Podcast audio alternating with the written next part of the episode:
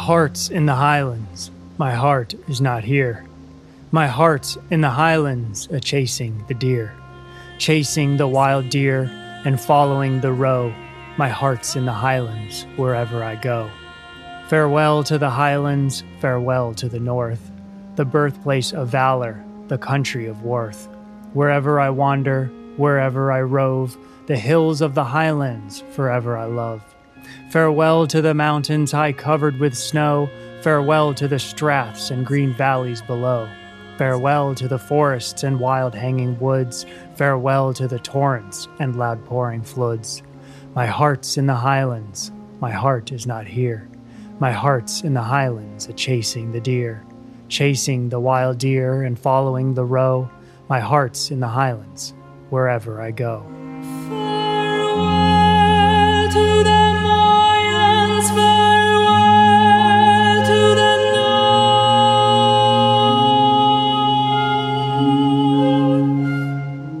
1789. Robert Burns, My Heart's in the Highlands.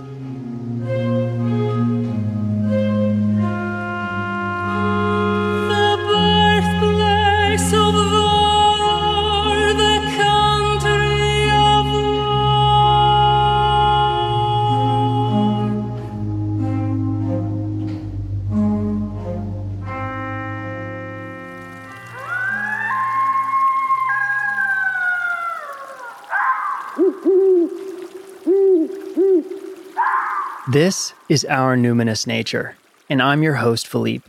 We'll be hearing the profound stories of people with a deep connection to the natural world, from herbalists to hunters, wildlife rehabilitators to trappers, artists to homesteaders. The list goes on. My hope is to thread a needle that weaves together the many nature related passions through stories of reverence. In nature, I've found meaning, a richness for life that grows with each new day. Maybe you feel the same, or maybe you long to.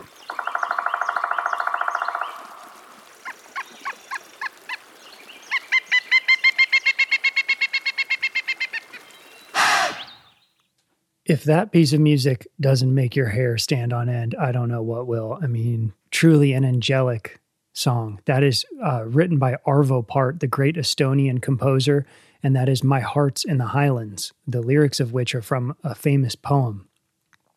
I want to say thank you to Malgorzata Praebi. Positive that I'm mispronouncing your name, but she that is her rendition of it, and uh, she is letting us put that on the podcast. So major thanks to her. Um, a little so that piece of music right there, the lyrics are from this old poem, and let me read this. This is from the BBC, and this adds a little context, which is going to come in handy with our um, conversation today. the crofters were given half an hour to remove their belongings before their houses were burned to the ground. You'll hear in this podcast the crofters is a type of farmer in the Scottish Highlands. Thus, on a very unlucky 13th of June, 1814, commenced the infamous Strathnaver clearances in Sutherland. More money could be got from the raising of sheep than the raising of families and crops, so the people went and were sent to Canada and other places in the New World. Many's a heart remained in the Highlands, however, and although Burns wrote this song before the clearances began in earnest, its air of nostalgic yearning will have been familiar to all those harried out of their Highland homes. So, you're going to hear a little bit more about those clearances from today's guest. Today's podcast guest is Megan Rowland. Her business is the Wayfaring Hind Deer and Land Management. She is in Sutherland in the Scottish Highlands, and she is a deer stalker, a crofter, and a land manager. She reached out to me about doing a logo for her business, the Wayfaring Hind, and I thought, how neat of an opportunity would this be to hear a little bit about a different part of the world? So, this one is a bit of an experiment you know, um, if you've been listening to this podcast, I try to do them. I do them all in person, and I drive to people. And I was trying to see if uh, I would still be happy with a podcast that I did over the internet.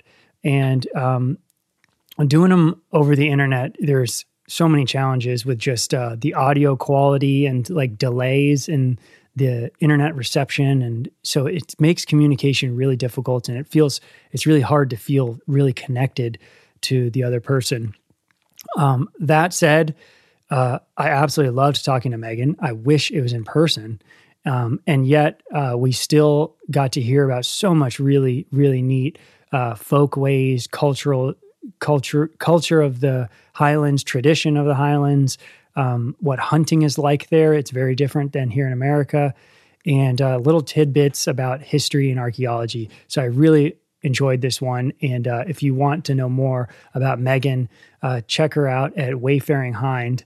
And uh, I think that's her Instagram handle and her website. I would like to say a big thank you to everyone who's been helping out on Patreon last year and into this new year. Um, we have two new folks, Kenneth Giles and Trex with a Shotgun. Thank you both.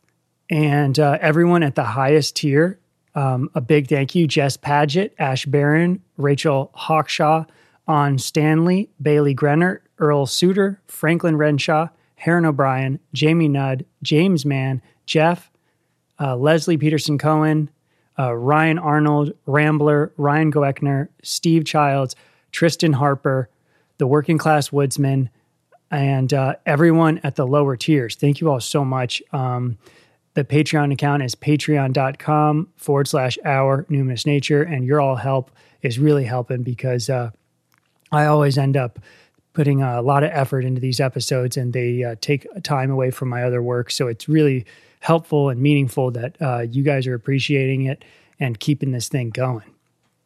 Um, uh, also, I thought some things to mention before um, starting the episode, maybe things to check out on Google. Um, one is Megan mentions this thing called the Blackthorn salt. She said that this is where they make salt today. And uh, it, it's this strange tower made of blackthorns. And it is absolutely strange looking. It's I would definitely Google the blackthorn salt. Um, also, uh, we talk about the European wildcat. Um, if you're familiar with bobcats and lynxes, then it's kind of interesting to see what the European uh, wildcat looks like because it looks so different. It looks totally like a normal cat. And um, then we also talk about the Pict people. And uh, if you've never seen depictions of the Picts, there are these awesome old paintings of these people who are incredibly decorated. So maybe those are some things to check out briefly before we get into this episode. For today's podcast reading, I wanted to try to find some deer folklore from the Highlands. And there's quite a lot of it, a lot about uh, the old pagan deer goddesses, um, deer hags um, in the form of the Cailleach. Hopefully, I'm pronouncing that right. These names are so difficult to pronounce. Um, one thing I found really fascinating was some folklore about um, that the Cailleach would um, milk the hinds. They would she would milk deer instead of, and the fairies would have um, instead of cattle they would have deer as their cattle and milk them, and, and the Cailleach would make cheese and whatnot from the milk. There's also some lore that the fairies in the form of deer uh, do not like hunters and will try to fumble the hunters up. And there's one story that I came across where um, a hunter killed a deer at night and is carrying it upon his back, and it is so incredibly heavy he can barely barely walk with it, the burden of it on his shoulders. And another man comes over and uh, pinpricks it with a knife, and all of a sudden, all the weight disappears and um, the man says, Ah, the uh, fairies were weighing me down. Now, the one I'm going to read is by John MacDonald, and it's from 1952. Um, the name of the book I cannot pronounce at all. I believe it's probably in, in Scottish Gaelic.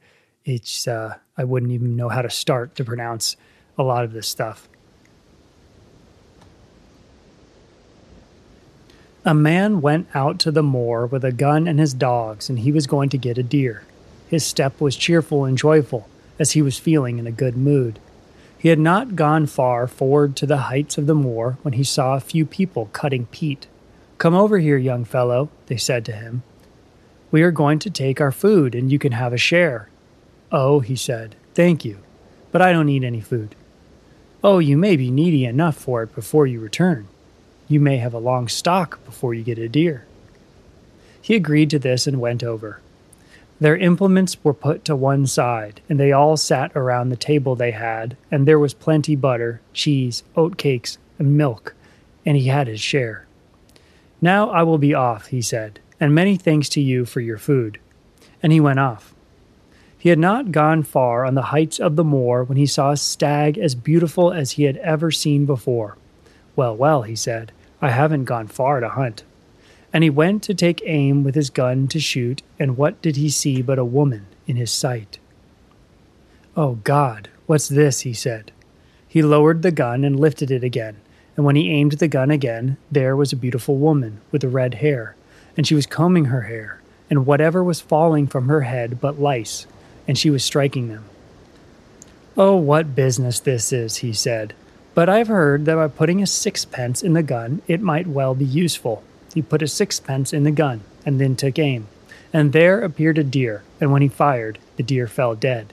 He went up to where the deer was, and he was going to gralloch it, going to take its guts out. And as he turned towards the deer, he grew very weak. He said to himself, It's just as well I had some food, or I would be faint. And when he opened the deer and looked inside, he saw the bread and cheese that he had eaten at the peat bank, and this dumbfounded him greatly. He folded his gun under his armpit and went home, but he did not get a deer that day.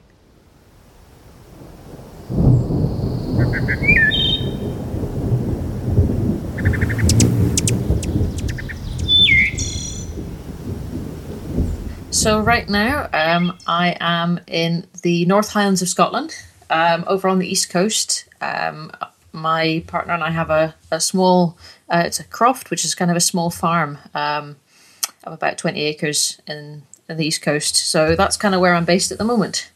Um, yeah, a little bit, a little bit further away than you're used to used to traveling.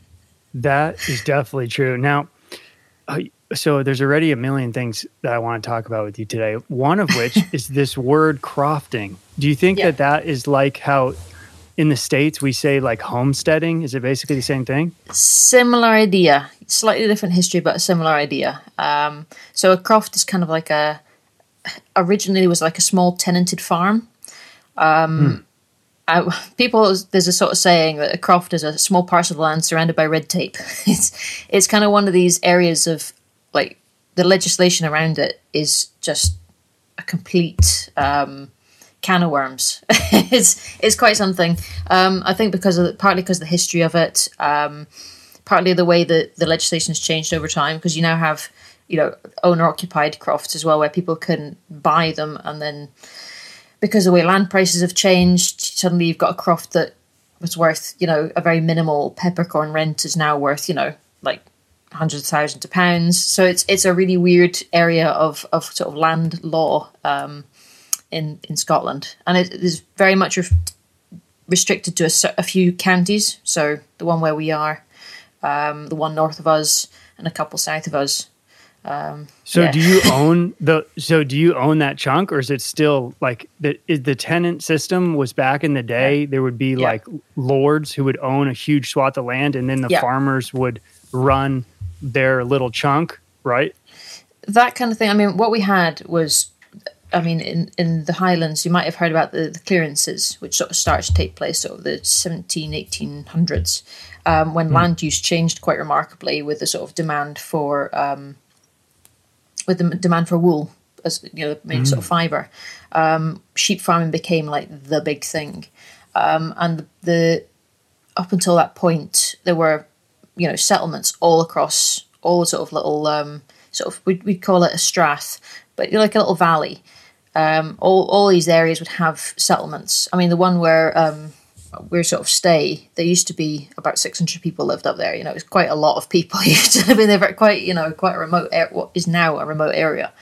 Um, so during this sort of clearance period, um, the land, which was as good as it was because it had people farming it, was seen to be really good for you know sheep farming and agriculture. And uh, there was a kind of push from the landowners, and then carried out by their kind of employees and their sort of factoring um, their factoring employees, the people who ran their estates, um, to drive people off the land. And, and a lot of people either went down to the coast and started working. And there was a salt, there's a like salt panning kind of operation, and coal mining, or um, whatever. And uh, a lot of them ended up immigrating and you know heading to the states, to Canada, you know, and, and just leaving altogether. So there's um, it's, it's yeah, it's it's kind of a crofting's one of these things that's quite there's a sort of bittersweet um, kind of history to it. Um, That is very So- fascinating. I just Yeah. watched. So we found this YouTube channel that's an English channel. I think it's Mm-hmm. called um, Chronicles or something like that. It's Mm-hmm. uh, and they put out documentaries on YouTube, and some of them are um, they're really well made, but some of them are like Yeah. living history where Yeah. everyone's in in period clothing, and it's like one Yeah. hour of showing people how to do stuff. And the period we just watched was Tudor, so it's 1500s and there's a wonderful woman in it and she was showing how well how incredibly important salt was to Mm-hmm. medieval i guess that was late medieval end of medieval times um, how important salt was obviously for preserving food um, and they show you how to cook it so just like you said panning for salt Mm-hmm. Yeah. here where where we are in, in the states in the region that i'm in Yeah. we have a lot of uh, maple syrup producers and it's, Yeah. it looks like it's an extremely simul- similar process with a Mm-hmm. large pan that they would fill with um, salt water i guess from the coast or from like brackish not brackish but they would have like a salt spring or something Mm-hmm. and and then uh, and then you cook it for Yeah. hours and hours extraordinary There's uh, there's quite a cool place down south, and that's probably the method they used here. But they've they've got a place down south um, where they've got like a big it's like a big tower made out of uh, blackthorn. Um, it's it's worth looking. I, I think it's called blackthorn salt actually, being quite original with the name. Um, and uh, and theirs is like a, almost like a, a dehydration process. And there's something about the black. I haven't, I haven't read enough about it, but it's it's this really cool massive tower. It looks like something out of Game of Thrones kind of thing. It's um, with this, yeah, sort of just this massive amount of like black wood and twigs and all the sort of salt air. Um, I'm assuming sort of gathers on this this these twigs and and goes into this big tower and and the salt is kind of then dehydrated off the you know from from the from the sea air. Sorry, this is mum brain kicking in. I'm forgetting my words. it's not good.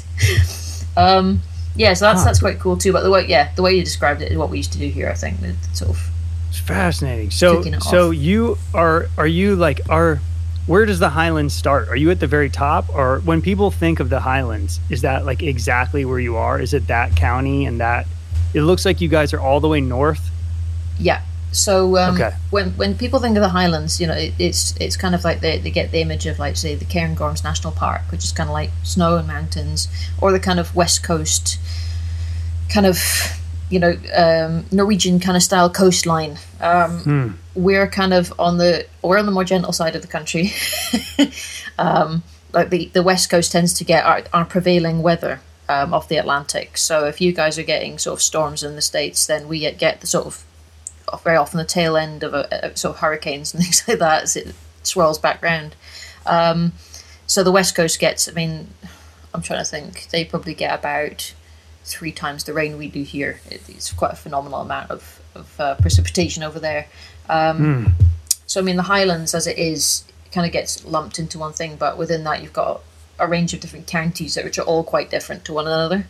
Um, So and and just in terms of like sort of social history, as much as anything, as as to do with you know the geography as as well. So, I mean, up in the north where we are is where a lot of the original sort of Viking um, settlers kind of came across.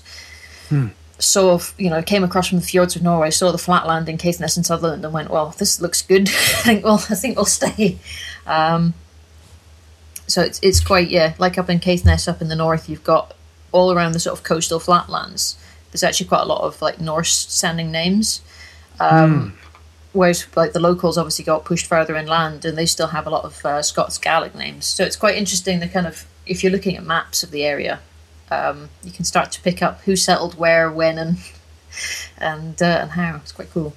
Yeah, I mean, all of European history gets it gets pretty complex pretty fast with all the thousands of years of people taking over each other.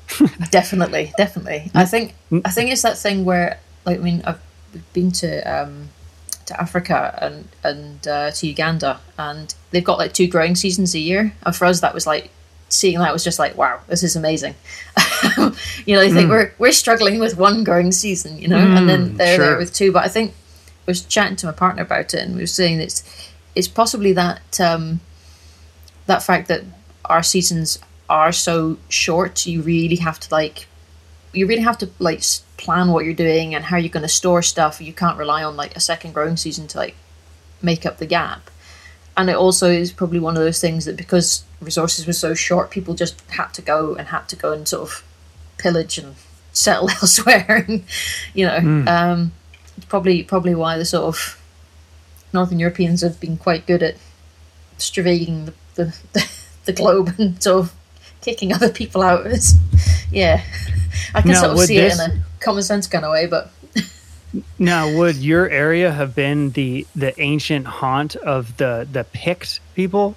yes, yeah, I think this is Pictish Can you- stones. Whatever you uh, know, whatever you know about them, can you say a little? Because I only know the the vaguest amount, but they seem like a really fascinating. I guess they would they would were uh, the indigenous people of that area.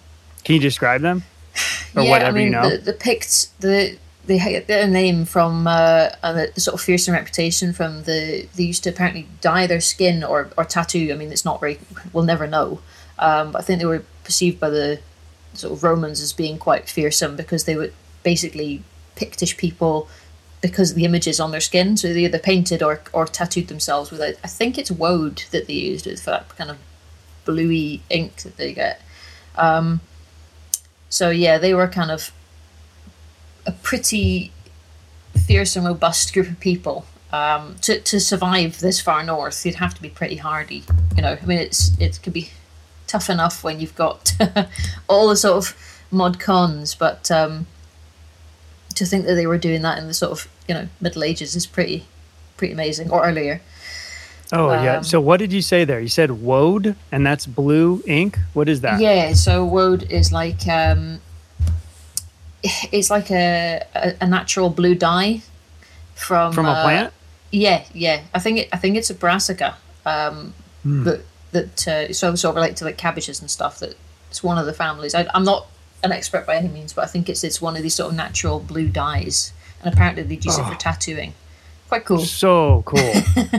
I mean, Um, when I, I interviewed a, um, a Cherokee man down in North Carolina, which is Yeah. the uh, the ancestral lands of the of the Cherokee, and uh, I asked him some questions about how the there's kind of like these archetypal images of how they would paint their bodies totally red, Yeah. and I was like, how what is that red? And he said it was uh, bear fat Yeah. mixed with um, with ochre, red ochre. Oh, very cool. So cool. I just love stuff like that. I know. No, Now- it's definitely. Now, um, you said so. Something that came to mind. We were talking about the crofting, and you started talking Yeah. a bit about the hard um, farming seasons. I don't know too much about farming. I'm more on the hunting side, Mm. which we're going to get into a lot. But um, so, is there because you said the the growing season is so short? Is there a Yeah. very rich history of like preserving food? And is there any examples you could tell us?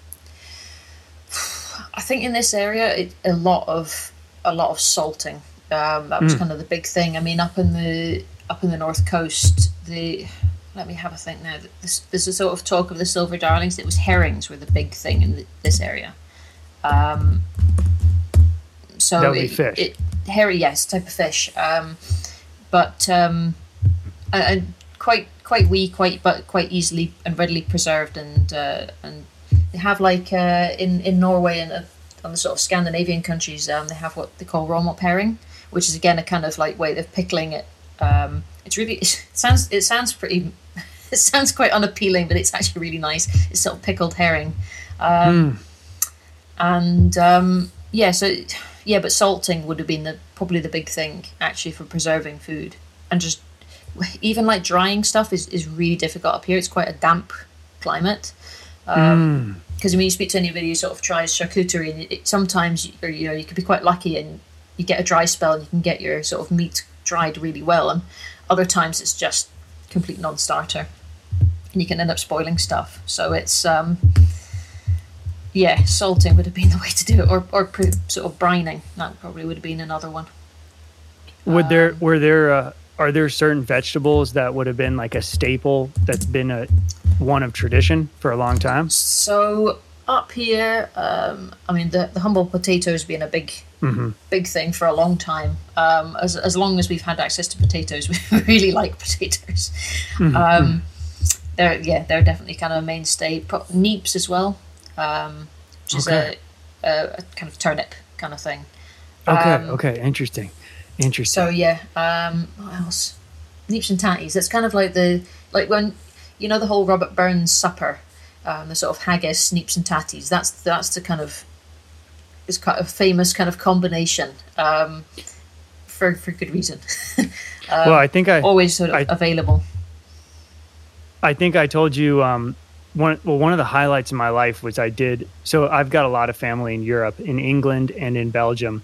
Um, so I've my m- the majority of my traveling has been to see my family throughout my life. Um, so it's been a lot in Europe. But uh, I got hired at one point, like nine years ago, to Yeah. film a little documentary on the Isle of Islay in the Hebrides, which is uh, quite south from you. But Yeah. um, but uh, yeah, some of the food we had was amazing. We had like the blood pudding, which I guess is just like meat Mm-hmm. Yeah. mixed with blood. Um, so black pudding's like uh, yeah, Black it's, it's pudding. blood mixed with um, like uh, oatmeal, um, Mm. and it's one of these things that sounds it sounds desperately terrible when you, say, when you decide to describe it, but it's it's really delicious. It's Um, incredible. so there, so there's no meat. It's just it's the meal and yeah, it's the, meal meal and blood and seasonings basically. Wow, that's Um, cool. I might try that. I mean, have you ever tried that with a deer? I haven't no. Um, I, I've I know people who've tried to make haggis from the from the deer, and um, so like you know, for anybody who doesn't know, again, haggis is one of those sort of great sounding delicacies. It's become a sort of Scottish staple dish. It's like the the what is it now? The lungs. Um, and let me just. I'm gonna have to double check. Yeah, I don't know. It's if I've like all the sort of offally bits of a sheep, Hmm. um, cooked in the stomach of the sheep. Again, mixed with like uh, mixed with the oatmeal and seasoning and. Let me see what the recipe is. I don't think I've um, ever had that. And That boiled, sounds- it and sounds it, it sounds it sounds rank, and it tastes really good. like a lot of these things, like a lot of these traditional kind of dishes, and it's the end. There you go. Uh, haggis is a traditional Scottish sausage made from sheep's stomach stuffed with nice sheep's liver, lungs, and heart, oatmeal, onion, Hmm. suet, and seasoning. Uh, it sounds like I said, it sounds horrible, but it's it's really good. I want to. I want to know if some deer hunters will try that. Well, I said I know people who've tried it and they, they used um, venison fat, which was obviously the mistake in it because venison fat's like hard setting, and it said it was Mm-hmm. like tasted good, but left that kind of like residue on the back of your teeth, which sort of took the enjoyment out of it. Um, Hmm. But yeah, haggis is well worth it. If you're ever back in Scotland, it's worth a, a go because it's oh, I'm actually coming. Yeah, I'm coming. It is actually At some point. it's actually su- sort of surprisingly good. Um,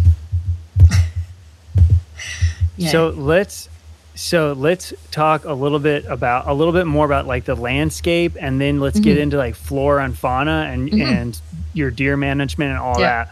Um, firstly, here's my first question. You know, I feel like I could have looked it up. I feel like I could have looked up a lot of these things, but why do that when I can wait and talk to you? absolutely. So one thing I wonder is, you know, when I was in um, Islay, or Mm-hmm. when you see images of, um, you know, the Highlands or or any of those Hebrides islands, you see these Yeah. amazing, vast landscapes that um, are void of trees, Mm-hmm. Yeah. and they they're covered in like scrub and grasses. Mm-hmm. Is that what the land looked like like a thousand years ago, or has it been like timbered by people for eons? like, is that what it's supposed to look like? Yeah, that's that's the current debate actually in Scotland land Scottish land management at the moment. Um, Is is what should Scotland look like? You know, um, I mean, what you're seeing there is basically what it would look like post glaciation. You know, I mean, the thing is, like with Scotland, it's it's a really it's still quite a new landscape, um, and it's you know it's not that long since we've had glaciers here, really, and it's only like what 10, 11,000 years, which in ge- geographical terms is like an eye blink. Um, and what you've had with a, like here is as the and they, they know from like sort of looking at various lichens and sort of being able to carbon date um, or what is it? This it's a yeah it's something in, something in the lichen. It's beryllium in the lichen. They can basically carbon date the sort of ice um, expansion and withdrawal. And uh, you know so they know that the like the, the the ice has sort of come down and pushed everybody down south the animals and people and then as it's with withdrawn again and melted as the climate warmed you know people have basically followed the ice back up north um, so I mean, you know, at the end of the day, it's it's gone down as for the original sort of ice sheet went down as far as the sort of south of France because they've got reindeer bones and some of the ca- cave systems down there. So Oh, that's so cool. you know, it, but we've also got sort of you know sort of caves up here where we've got you know polar bear bones and things like that. So it's yeah, it's it's quite a it's quite an interesting one at the moment. There's sort of discussion about whether we should be reforesting Scotland. Should we let it naturally do it, or do we need to give it a helping hand? Um, are there too many deer, and are they part of the problem in stopping it regenerating? Um, it's it's a really tricky one, and I'm not sure that there'll ever be an answer that kind of pleases every, anybody and everybody. I mean, what we've got, like in the area that I stay in, in the sort of Sutherland um, county of Sutherland, is is one of the biggest areas of intact what they call blanket bog in the world. Um, so it's like a, do you know peat? You know, peat soil. So Is one of the so one of the coolest things I got to do when I was in Islay working with that with. Yeah. Bruichladdich is Yeah. I got to dig peat. Yeah. So tell tell So you- me a little bit about like what is it and then Yeah. why is that uh you said it was a peat what was the term? Peat a peat bog. peat Um, so a peat bog is basically a, an area of land made up of this soil called peat, which here, uh, not every occasion, but like predominantly, and especially here, is made up of a, a moss called sphagnum. It's like a heap of different species, but sphagnum is it's like a you know super um, ability to absorb carbon. Firstly, which is why it's the big sexy thing at the moment. Um, and what it does is basically creates an environment for itself. So what happened, and this is part of the sort of change in landscape of Scotland, is that there was a you know after the glaciers had melted, we ended up with you know the landscape changing, you know succession trees coming in doing their thing, and then we ended up with a big volcanic um, event up in Iceland, which caused a sort of bit of a nuclear winter, quite dark, quite wet, quite cold, which was terrible for trees but really suited the mosses. Um, so what you've got is basically a lot of trees dying off, and a lot When of the was this? mosses. This? was oh, thousands of years ago, okay. and uh, a lot of the mosses um, basically colonizing and doing really well for themselves. So, like in this area that I'm in here, the, the sort of Caithness and Sutherland peatlands, um, you know, you're finding you can find trees that have just fallen over in in you know because the, the habitats just cease to be good for them. But what the sphagnum's done is is it creates a really wet acidic environment. Um, so when it dies or any other plant matter dies, it doesn't rot. It just gets sort of sucked down into the this, this and, and builds upon itself. It's a really slow growing soil. I mean, every what is it now?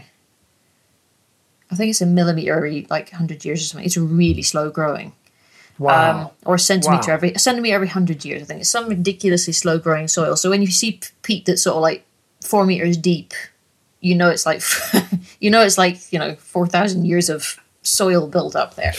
It's it's quite cool stuff. Um, like I said it's one of these sort of like um, it's brilliant at absorbing carbon from the atmosphere, which is why we're sort of looking at managing and preserving and protecting peatlands at the moment in Scotland um, because then, like I said, Caithness Sutherland peatlands have apparently got more carbon, more CO two trapped there underground than there is in all vegetation in Britain and Ireland combined. You know, it's like really good at doing its job. Um, Incredible. I mean, the- Amazing. The, two yeah.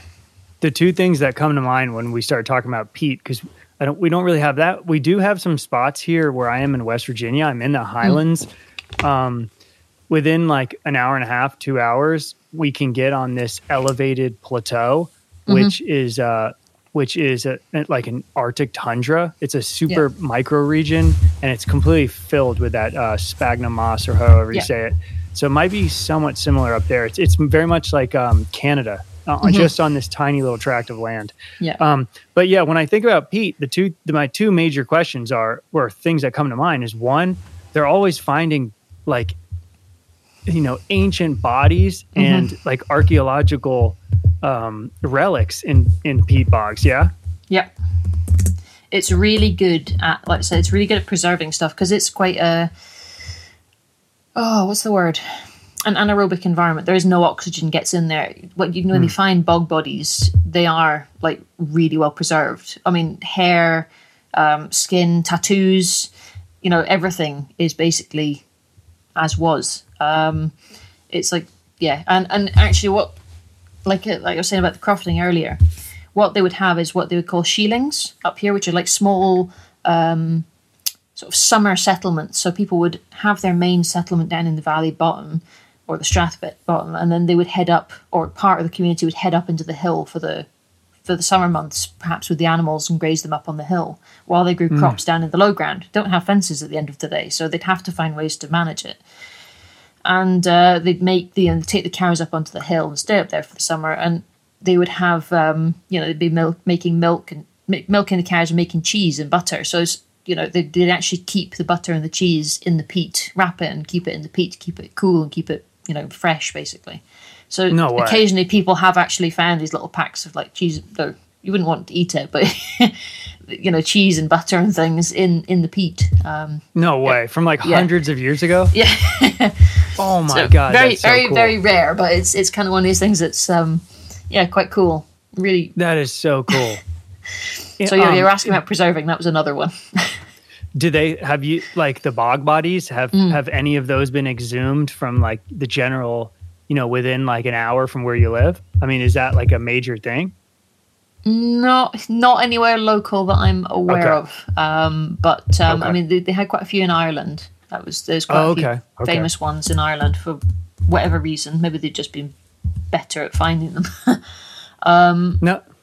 yeah. Now, why is peat so extraordinary for whiskey? I mean, I guess it imparts that smoky, that wonderful smoky flavor. Yeah. Is that just it's just the best thing to burn to create flavor?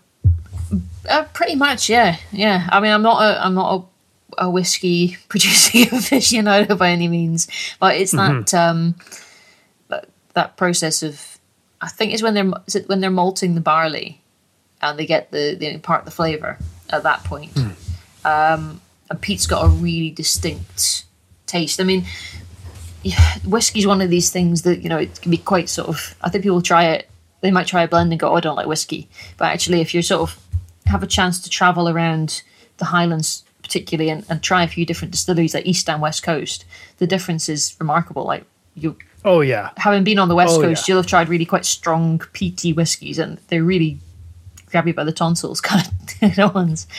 Um, and some people really like that, and other ones on the East Coast, this side. There, there's one or two known as like maritime malts because they're right on the sea. Um, So like Old Pulteney, for example, and it, it's just a different taste. Or the Speyside whiskies, you know, it's just a, a more mellow experience. Yes, I know what Yeah. you mean. Yeah. So, yeah, it, it's quite a. A whiskey's a whole other, a whole other topic. One that I enjoy, but I'm not an expert in. Okay, well, um, so you started talking about um, the de- maybe having too much deer browse. Like, start Mm. you. So you tell us a little bit about what your occupation is, your role as this Yeah. deer stalker, yeah. because that is absolutely fascinating. And then we'll get into kind of like hunting style and Mhm. maybe um, tradition and anything like that a little later. But Yeah. first, tell us, yeah, what do you do and um, what is your importance for maintaining these landscapes, etc. So, my kind of role for the last few years has been uh, as a as a deer manager or deer stalker on uh, a Highland estate. Um, so that role is kind of you. You I mean most deer stalkers are tied to a a property and we'll manage deer within that area, but like work with the neighbours to do that. Um, you know, to to have a sort of deer management group area, and uh, you kind of you'll go out and counter deer, um, get an idea of recruitment, and, and then everybody can sort of work with one another. In an ideal world, it doesn't always work because everyone's got different objectives, but um, to decide how many males, females they're going to cull each year. Um, so that was kind of my role for five, nearly six years. Um, I now work with um, our sort of like natural resources department um, with Scottish government at the moment, but um, yeah, the civil services life is slightly different, slightly different thing. So- Again, working within the deer management side of things, but far less exciting, I'm afraid. I feel like this is very foreign to um, maybe the American listener. Yeah. Um, so is it would it kind of be like you're like a private? It's like you're a professional hunter on a private piece of property. Yeah, so I mean, yeah, I suppose that's the thing. And the contrast with like you guys is we don't have any kind of like public land. There's no public land hunting in Scotland, Right. which is like a bit of a tragedy as far as I'm concerned. It's just different histories and, and ways of of managing land. Um, So I mean, the area that I was on was about fifteen thousand acres. wow. it's- and that's owned by one person. It's owned by like one, one family. Yeah, Fifteen thousand acres. You said. Yeah. Um, Wow. And that's classed as a sort of medium-sized sporting estate. So there's there's quite a lot of discrepancy, like discrepancy and unhappiness with the way that land is owned and managed in Scotland, um, because you've Is got quite like, large old- areas. Is It's this go- like old money families or is it like new A mix. a billionaires? mix. Like a mix to be honest i mean we've got um we've got sort of like older families who've you know their family might have had the estate for hundreds of years um the like the estate i worked on the family had the estate for you know it's like their hundredth year this year i think um whereas other people like uh, there's a sort of what are dubbed green lairds so people who are like buying land and estates in scotland for the sake of like carbon offsetting so they might own big enterprises and factories in like Indonesia, but will buy land here and then sort of say, "Hey, we're protecting a peat bog, so it's capturing carbon, so we can carry on doing what we're doing." That sort of thing. Oh my god! It's a- Wow. so there's a lot of a lot of discussion in Scotland at the moment about the whole sort of like carbon, carbon use, carbon credits, carbon offsetting, whether protecting peat bogs is the way to go, or should we be planting trees on it? We still need timber, so you know what should we? Be, yeah, this it's a really kind of messy picture at the moment in Scotland. Um, So yeah, like I said, we don't have any kind of we've got public land, but there's no public like, like people can't hunt on it. That's What it's it's kind of it's for recreation. It's for recreation. I mean, they still there's still deer need to be shot on it, um, Hmm. and in that instance, there'll be um, like guys taken on as contractors um, by you know the government basically to to carry out that job. But um, it's been one of my kind of personal bugbears that there's no actual access because it's so hard to Hmm. like I never came from a hunting family at all, so for me to actually sort of break into the sector or get any experience Hmm. at all was a bit of a slog. um, and because we don't have, and I said, don't have any kind of easy access to it, you either have to be lucky or persistent or spend a lot of money or sometimes all three. Wow. Yeah, So- it is fascinating. Now, um, can you um, describe? So, obviously, the American listener is going to be very familiar with a white-tailed deer, whether they hunt them or if you li- live in the suburbs in America, you probably see white-tailed deer walk around in your backyard. Like, Yeah. eh, white-tailed deer is an extremely familiar animal here. So, are I, have you? Do they are there whitetails there? Like, have any been imported by accident, anything like that? Like, can you? Really, why I'm asking that is, could you describe what deer you guys have, and if you're familiar with whitetails, can you describe how yours are a little different? Yeah. Um, so, as, as far as goes in importing any, um, there is a population of white-tailed deer in Finland, um, but none in the UK. At least, like running wild. I mean, I can't vouch for every private collection, but I, I think I'm pretty certain there aren't any whitetail in the UK. Um, what we do have is sort of six species of of wild living deer. Um, so we have our red deer, which are like your elk, your wapiti. um, the same family, the same sort of Cervus family, and in fact, they can actually interbreed because there was a. like, I think we discussed in that email there was actually a few taken over um, for the original sort of deer parks down in England and crossed out to try and get bigger stags. Um, And those deer were then taken out to other states who wanted big deer, and you do sometimes see these sort of like quite elk-like heads with that drop tine at the back, um, like even up here in the North Highlands. So yeah, we do we do have um, we do have uh, the red deer who are like I said like your elk. We've got roe deer who are other native species. Um, they're kind of what are they like? Their, their their Latin name is Capreolus capreolus, which means like goat like. They're a lot more kind of like uh, I'm trying to describe them. A lot smaller than reds. I mean, I couldn't sort of pick a red deer up, but I could pick a roe deer up. That's the sort of Is it like a goat or a sheep size? they're kind of goaty. Yeah. Um, They've got like their their antlers are kind of like can be quite wee, and instead of I mean like a red deer can have multiple points, um, whereas the the roe will typically have like three points, three tines on their antlers. Um, yeah, they're quite they're quite smart wee, wee fellas. I mean, the reds will live, you know, up up right at the top of the mountains, um, all the way down to the woodlands. Even like round towns now, people have got red deer turning up in towns and villages. Um, whereas the roe deer tend to they're just that bit softer, at least in the UK. Although I think in like Norway they can go right up to the Arctic Circle, which is quite cool.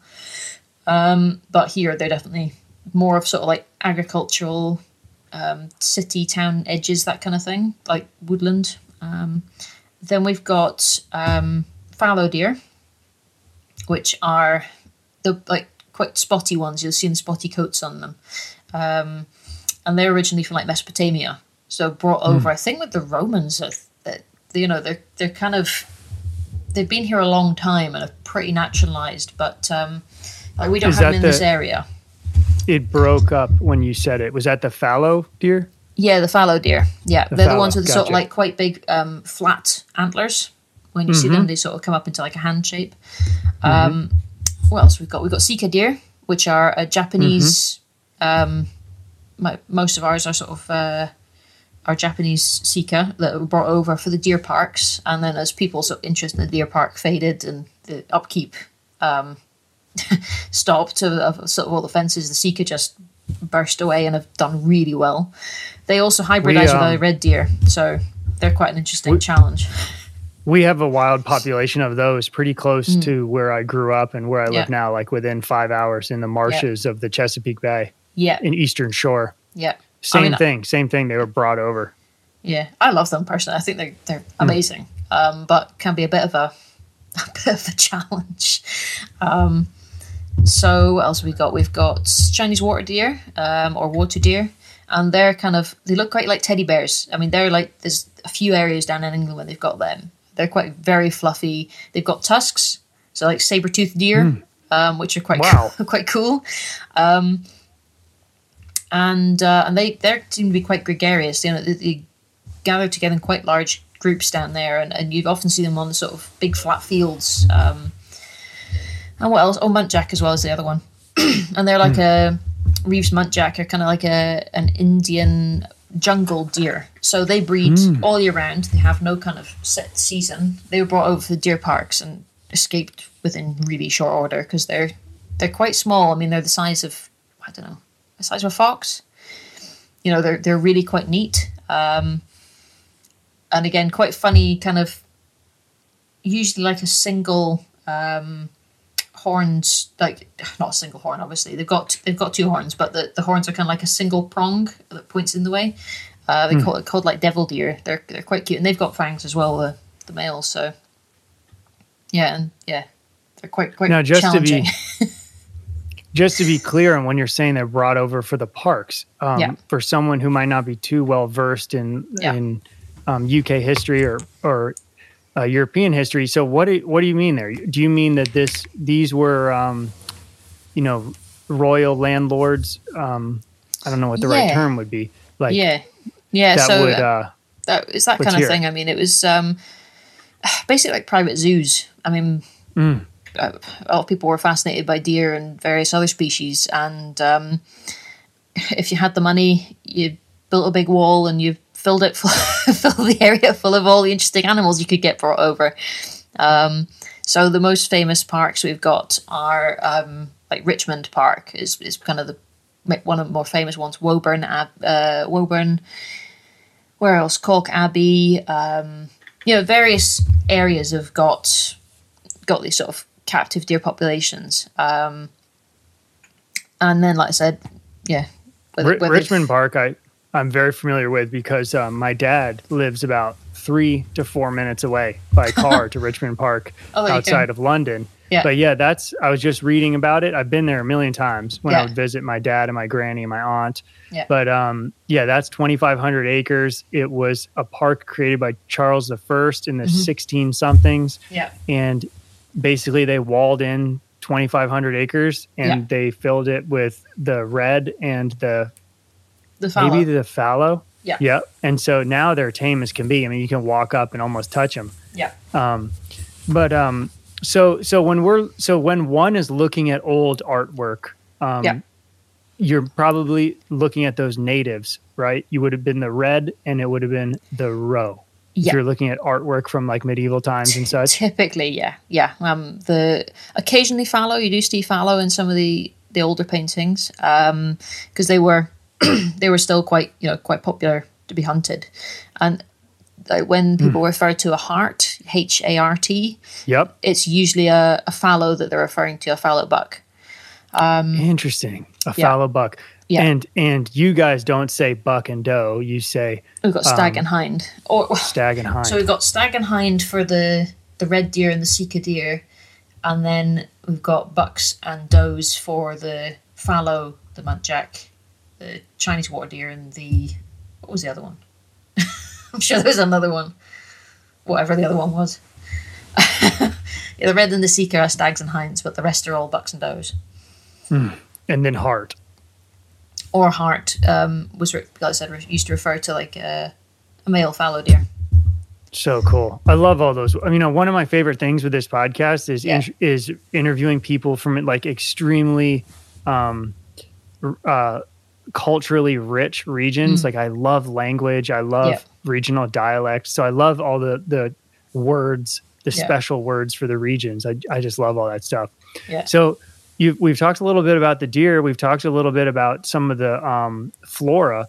What Yeah. about um, what other? What are some other really um, captivating animals you have in that area? Are there any large predators? Did there used to be? Were there wolves there at one time? Were there bears there at one time? Yeah. Uh, is there Yeah, a so- wildcat? There, so wildcats. There, there's sort of small relict populations of wildcats. Um, very small relict populations. I mean, they reckon there's about maybe about thirty odd like pure wildcats. And got my air quotes Wow. going. Um, pretty much, they've they've been seen off by by both uh, disease, by hybridization with domestic cats, and by just lack of prey. I mean, as the as the sheep, the sort of desire for wool has faded, um, and the sheep have been taken off, the rabbit populations have disappeared as well, and that was probably one of the primary sort of sources of prey for a lot of the wildcat populations with rabbits because it was easy prey. So it's kind of one of these, you know, we know that sheep can be oh, sheep overgrazing can degrade the land, but by removing that, it's had un- unintended consequences for some other species. So that's quite interesting. Um, That's fascinating. We have bobcats, Yeah. and uh, you know, you can often find them in in um, you know in thick areas. Like I've trapped a bobcat, and it was Yeah. in an area where I saw lots of rabbits. yeah, So that makes a lot of sense. But your wildcat is very different looking than the bobcat. I mean, it almost looks like a house cat or a Cheshire cat, doesn't it? yeah, yeah. They're very much like a, a really chunky tabby, you know, that kind of, but without without any white and a, a really thick um, tail on them. You know, they're yeah, they're quite quite different to to let's say a lynx, for example. Um, And I mean, there's like. There, in fact, interestingly, there was, and she was called Felicity, and there was a uh, cougar, mountain lion, um, who did actually used to live in the Highlands. She actually escaped. Um, so from again Wait, a, pri- a private collection. Uh, yeah, I mean, Okay, okay. when it would have been, I don't know, years ago. But um, so she's, her, she's actually taxidermied and in the museum in Inverness. Um, wow. So is that is that? I mean, so it sounds kind of terrible that that wildcat is basically on the verge of extinction. Yeah, yeah. I mean, there's sort of schemes and and and sort of um, things underway, you get captive breeding populations. But I, I just think with the number of sort of feral domestic cats wandering about, hmm. it's mm-hmm. a bit of a probably probably a lost cause. But you know, I fully admire people for for sort of carrying on the the effort. Um, Do you have So- any other predators? Are there Other- any other larger predators? Other predators, we've got. I mean, just just like things like foxes and eagles and that hmm. sort of thing. I mean, we did used to have. Um, I mean, like I said, there's been bear bones found in what are called the bone caves over Inchnadamph on the west coast.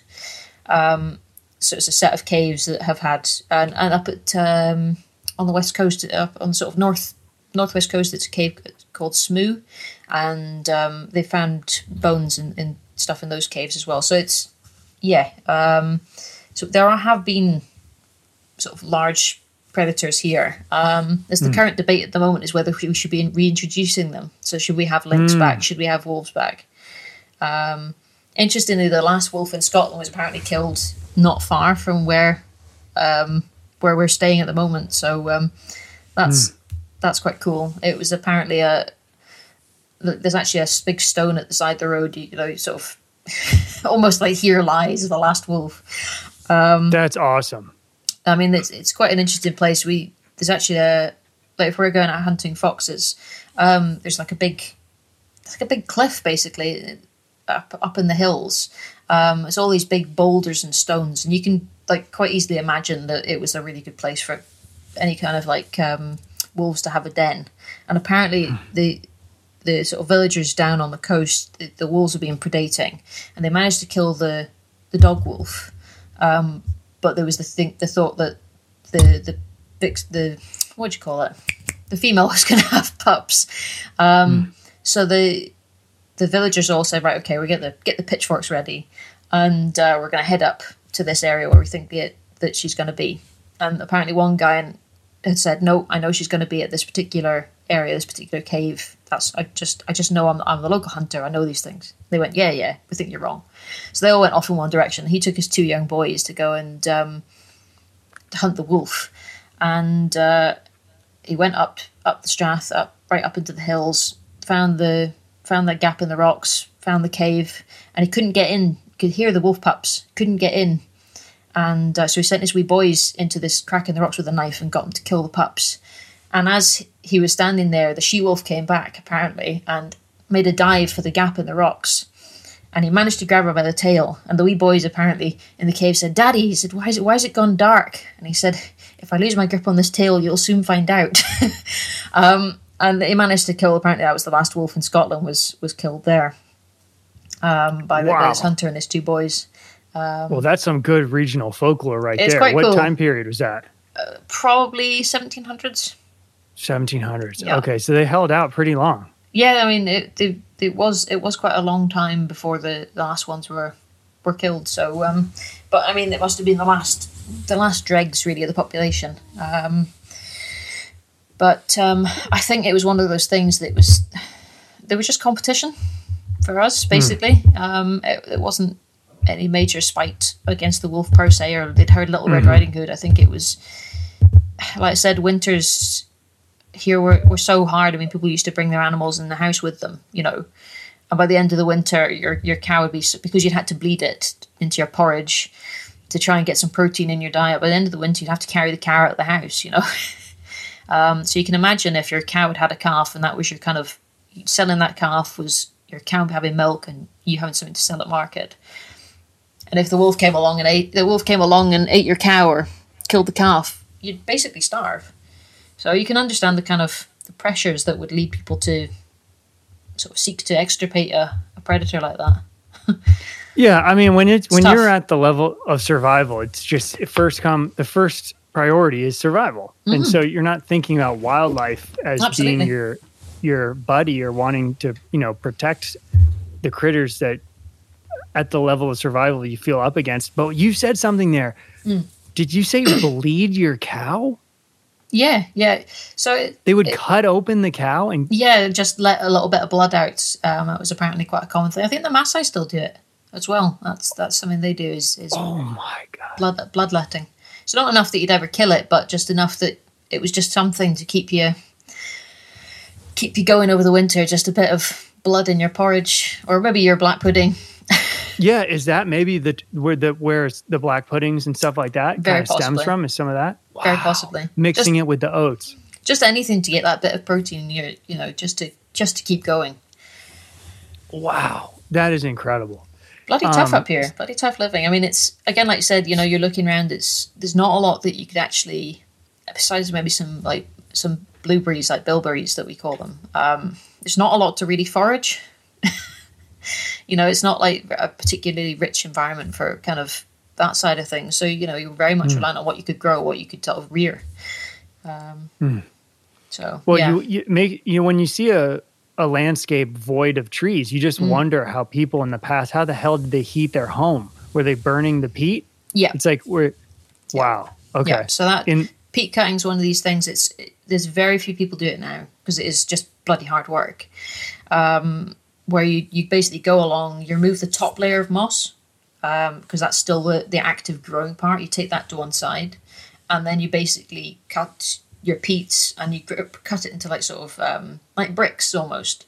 Set those out on top to dry. Um, they'll spend you know a few weeks or months drying out. Um, you replace that top layer of where you've dug, so it, it keeps, in theory, keeps growing and stays moist. The thing with peat is that it stays hydrated. Once it dries, it's done. Absolutely, you just killed it. While you can keep it that hydration level up, then it, it remains at it, you know it can start accruing carbon and keep growing. Um, so what you do is you dry out your peats on the on the side of your well, and you can see up on the I mean you can even see it on Google Maps if you sort of go over sort of north of Scotland you quite see these sort of um, cuttings in in the in these peat areas not that far from a lot of the communities and um, you know that's where people would obviously get their fuel and it's quite a that's community event incredible. quite a community event I mean you know it like I said it's it's hard work so you- you'd have as many people as you could to go out and give a hand to get the peats in So you would have be- these brick briquettes basically that you put in your hearth. yeah yeah Extraordinary. Yeah. I've never heard anything like that. That's really fascinating. yeah That is really fascinating. um, God, I love hearing about stuff like that. Just those little details. Mm. Like that's what I like about history. I don't really care about big wars and No. politics. I don't care about it all. I care about just like how have people in different places throughout history done day to day life. Yeah, I know. It, it's fascinating, actually. It's really, really cool. I think it's quite nice, actually, like talking about it because I sort of take a lot of it for granted because you've grown up with it. Of course. and of then all of a sudden it's like, oh, it's quite neat, isn't it? Or quite sort of specific to place. I think that's quite nice. definitely specific to place. Um, hey, speaking of that, you mentioned foraging. So um, a, a, lot of this audience and a lot of people Mm. who have hired me have been herbalists, have Mm-hmm. been people working with um, the um, conservation of. So where we live in Appalachia is like Mm-hmm. an extraordinarily biodiverse place with an incredible amount of medicinal plants. Yeah. So foraging and um, herbalism are really big in my region. Mm. Um, so I'm sure there are people listening who would love to hear about um, what you were starting to talk about regarding foraging. So, Mm. what are some of those plants that are edible, and you know, what would you do with them? Would you make jellies? Would you, you know, what is it? Yeah. Um, oh, God. So we, we have got. It, it's an area I wish I, I knew more about. I'm going to admit that f- straight away. 'cause it's sort of like I Mm. No the, problem. the hunting side of things is probably where I'm more at home, um, and the f- sort of farming side after that. But the foraging side of things, we've got our, our fungi. Um, so all the sort of, I mean, I only go for the things I definitely know what I'm picking. Oh Um, yeah, I, me uh, too. you know, the mushrooms are kind of one of those things that scare me ever so slightly. You sort of see, I've got a, a, a friend who's um, who's very into her sort of mushrooms and fungi, and you know, is is quite keen to sort of try all sorts of stuff. And I'm kind of thinking, oh my god, I, you know, good for you. And I know she does her research and all the rest of it, but no, I'll stick with my chanterelles and my ceps and all the safe stuff. Um, so we've got the fungi, we've got different, quite a few different berries. Um, so I don't know. I mean, all the sort of commonplace things like brambles, um, elderberries, rowanberries, Oh, cool. Bilberries, and then I think there's like there's other ones like the, the, the deer will eat, so things like crowberry, bearberry. Mm, Um, okay. They'll eat them. I, I don't even know about if they're they're probably edible for humans. They suppose they don't taste very nice or aren't very good for you. Um, but I, I don't think they like any. They're not wildly toxic. um, Then we've got like um, some little isolated populations of, of I think they're called cloudberries. So like a, an orange, Okay. it's like an orange raspberry kind of thing. Um, they're quite neat. We don't get so many of them here. They're quite popular in Scandinavia. They've got quite large populations of them, and that's one of the things that people say that we should have more of it. And it's overgrazing by deer. That means that we don't have so many. Um, what else? So a lot of the things people would do with like the the rowan, um, of that like the rowan berries, they get made into like a, a usually combined with apple to make a jelly. Um, elderberries, well, elderflower people will uh, make cordials and wines with that. Um, sure. or I saw somebody making like um because they grow as like a like a head like there's like one stalk and then loads of little stalks off that and like loads of little flowers and, and people like taking the whole thing and like uh, battering it and like having elder flower fritters which I thought was quite quite cute um Well, that's amazing. I've never heard yeah that. yeah I thought that was quite neat um what else We wait. So you're saying they basically fry up the the whole head with the flowers yeah on it? yeah apparently. I, I don't know what it tastes like but it's quite cool idea. We usually wait for it to berry because Yeah. those berries make a syrup that's incredibly medicinal and Yeah. uh, immune boosting. And if you try to buy a bottle of it at the health food store, it's like Yeah. twenty twenty eight dollars or something insane for it. Wow. Um, well, let's get in. Let's get into the your you know what your passion with the deer Yeah. stalking. Um, Yeah.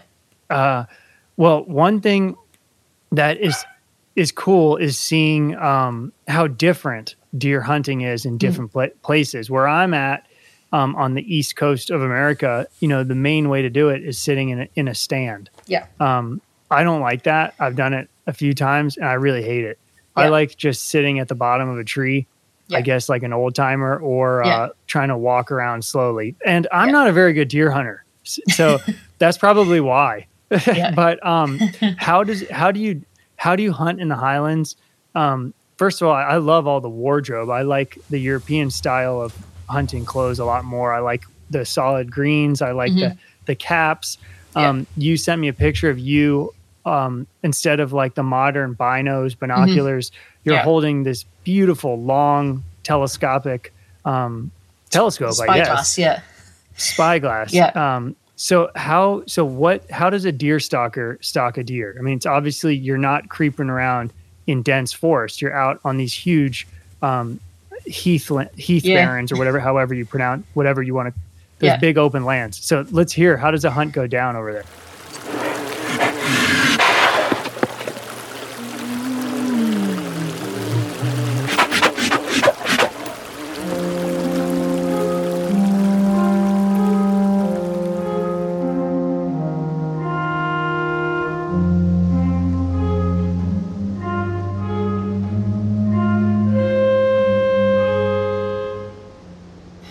Lot of our hunting is is observation.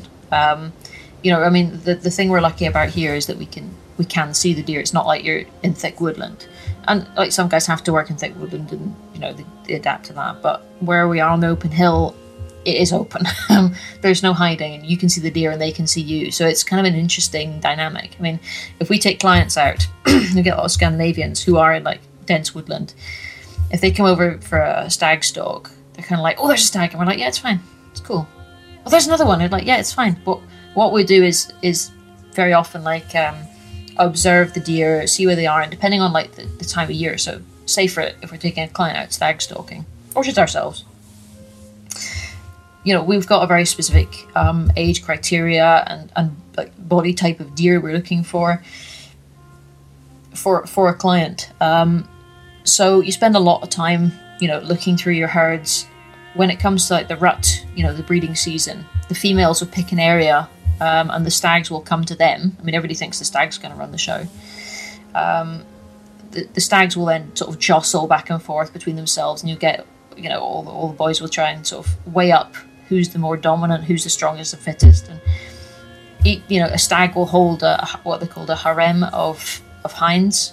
Um, he'll try and breed with as many as possible, but after a bit, he just gets tired, and a, a new stag will come in who just sees him off, and you know, it's how you ensure a good sort of mix of genetics. Um, so we're looking when we're out on a day on hill for you know all these different groups of of females and what stags are near them and around them. Uh, we're looking for sort of older males, something that's I mean our stags will. What we're looking for is sort of maybe 9, 10, 11 plus years up. Um, ideally, sort of like you know, yeah, ideally about ten years upwards, and you can tell that from like you know the sort of the, the way the antlers have grown, the body shape, the, just their whole demeanor, um, and it's sort of one of those things you just have to look at deer a lot and get a bit obsessive about it to sort of identify those characteristics. So we'll be we'll go around, we'll look at all these different groups. Um, like I said, we're looking at an area that's you know like sort of fifteen thousand acres, so it's it's quite a large area to be looking around in. Um, we'll typically you know start working from sort of roads that are on the on that area, um, using like you know binoculars to see where the groups are, and then a, the spyglass, the the sort of um, Lord Nelson Pirates of the Caribbean style um, telescope to try and get a better look then at each individual stag that we sort of identified. And then after that, basically, the stalker will head out with, with the client um, and basically creep along, um, staying out of sight as best you can. Um, you know, un- until you're making that final approach, and at which point there's a lot. Very often, you have to drop right down onto your belly and belly crawl your way um, right up, you know, as close as you can towards the animals. I mean, for us, the ideal distance is, you know, 100 meters. That's the ideal distance. Um, but you know, it's it's called stalking for a reason, and the, the closer you can get, you know, is sometimes the better. Um, so yeah, yeah, it's it's quite an interesting, probably quite a different style of, quite, probably quite a different style of stalking, and it can take a long time. I mean, you know, you might get within, you know, your sort of 200 meters of your deer quite quickly, but then that next sort of 100 meters of crawling can take, you know, a couple of hours. You might end up having to lie down and wait until because your stag's sleeping and you, you're not going to get a good sh- shot while he's, you know, not providing you with a, a clear, safe shot. So, yeah, it's it's it could be a bit of a strategy game. You're but you're very often seeing your deer all the time that you're hunting. Um,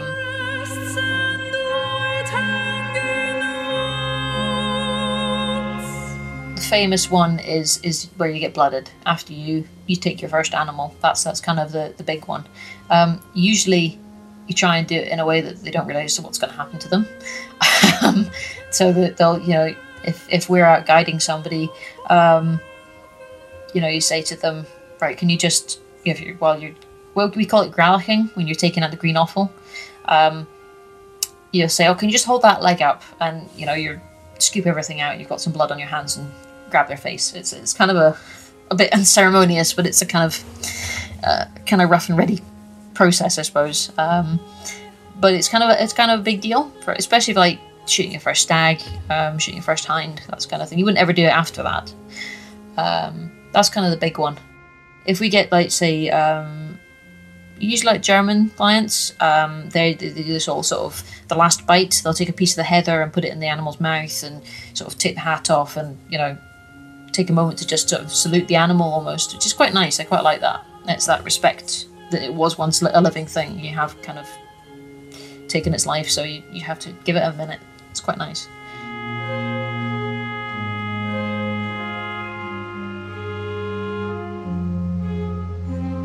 Usually, the, the stalker will have a person called a gilly, um, which is a Gaelic word meaning boy. But I mean, I was a gilly when I was training. It's just become the name of it, like a trainee or somebody who stays behind with either the horse or the um, the quad bike. Um, so I mean, if you're if you're lucky and you've got someone to gilly for you, then they'll come. You can give them a shout on the radio once the, the animal's down and give them directions, and and we, we'll extract the whole animal. Because I mean, most of, most venison in, in Scotland is sold to a game dealer. I think unlike you guys, we can sell it and it for like public consumption. We'll we'll take a few ourselves for uh, like a summer stag or you know early winter hind for for the freezer. Um, but most of the deer that gets shot, um, we'll take it back. You know, on the hill, what we do is um, we'll bleed it. We'll take out the the green offal, so the sort of um, the esophagus and then the sort of stomach right the way up to the back passage. So we'll take all that out on the hill just to minimise the risk of sort of anything bursting and contamination. And then once they get back to the larder, we'll take out, you know, all the rest of the what's called the red offal, so the heart, lungs, kidneys, all that side of things. Um, it's just traditionally been the way to do it. The legs come off, heads come off at the larder, like a butcher room kind of thing. So uh, just, you know, usually like a a clean space you can hose down. There's a winch to lift the animal up, you know, all that sort of stuff. A cutting bench. A lot of the difference with like us versus you is we're approaching, or we have to approach it from a like a perspective of, of overabundance. Whereas I think historically you guys have had to approach it from a from an, an angle of like like managing a finite resource because of like historic overhunting. Um, so I think just the sort of cultural difference probably there is is that we're having to manage it from from that view that we have you know too many um, it depends on what your kind of management objectives are on your land. I mean some people you know having any deer is too many and for other people especially if they have like an estate where one of the mainstays of the income is to produce you know animals for clients to come and hunt um, you need a certain number of animals to sustain that population. So you know you always have conflict there between people who want no deer and people who need a certain number for, to meet their sort of business model so to speak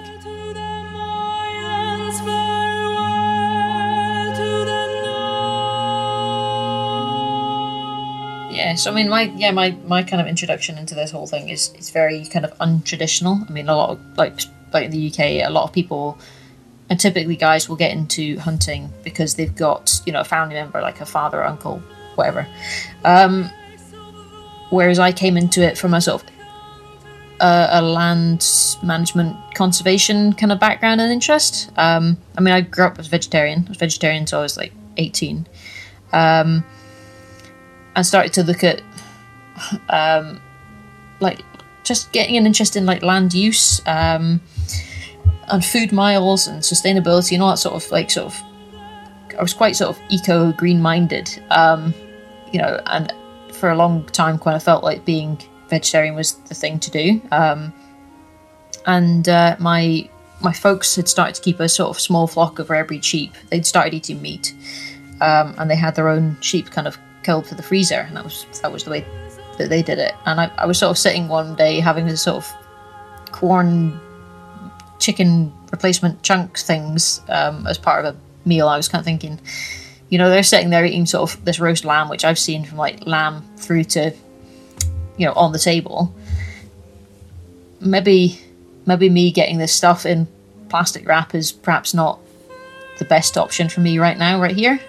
Um, and it was sort of started this whole process of thinking. Anyway, shortcut to sort of 18 months, I moved from, I grew up in Orkney, Ninemouth, North Coast.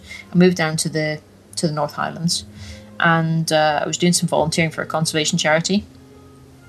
Mentioned to my boss there, you know, about if I was going to eat meat, I wanted to do the whole thing field to fork. I've been thinking about it a lot and I thought, right, okay, if I can't press the button, I shouldn't eat meat. That's the kind of thing. If I'm going to eat it, I need to know that I can do it. Um, and that was kind of my principle I set for myself was like, you know, I need to know that I can do this. Otherwise, uh, I'll just go back to being a vegetarian and just suck it up.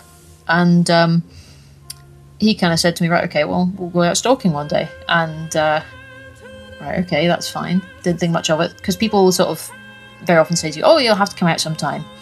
Um, and nothing comes of it. Anyway, on this occasion, I got a text message sort of all that weekend saying, would you like to go out hunting tomorrow? Yeah.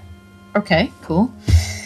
Um, caught the bus, got picked up, that was fine. We went out into this um, sort of a mix of hill and woodland area, and um,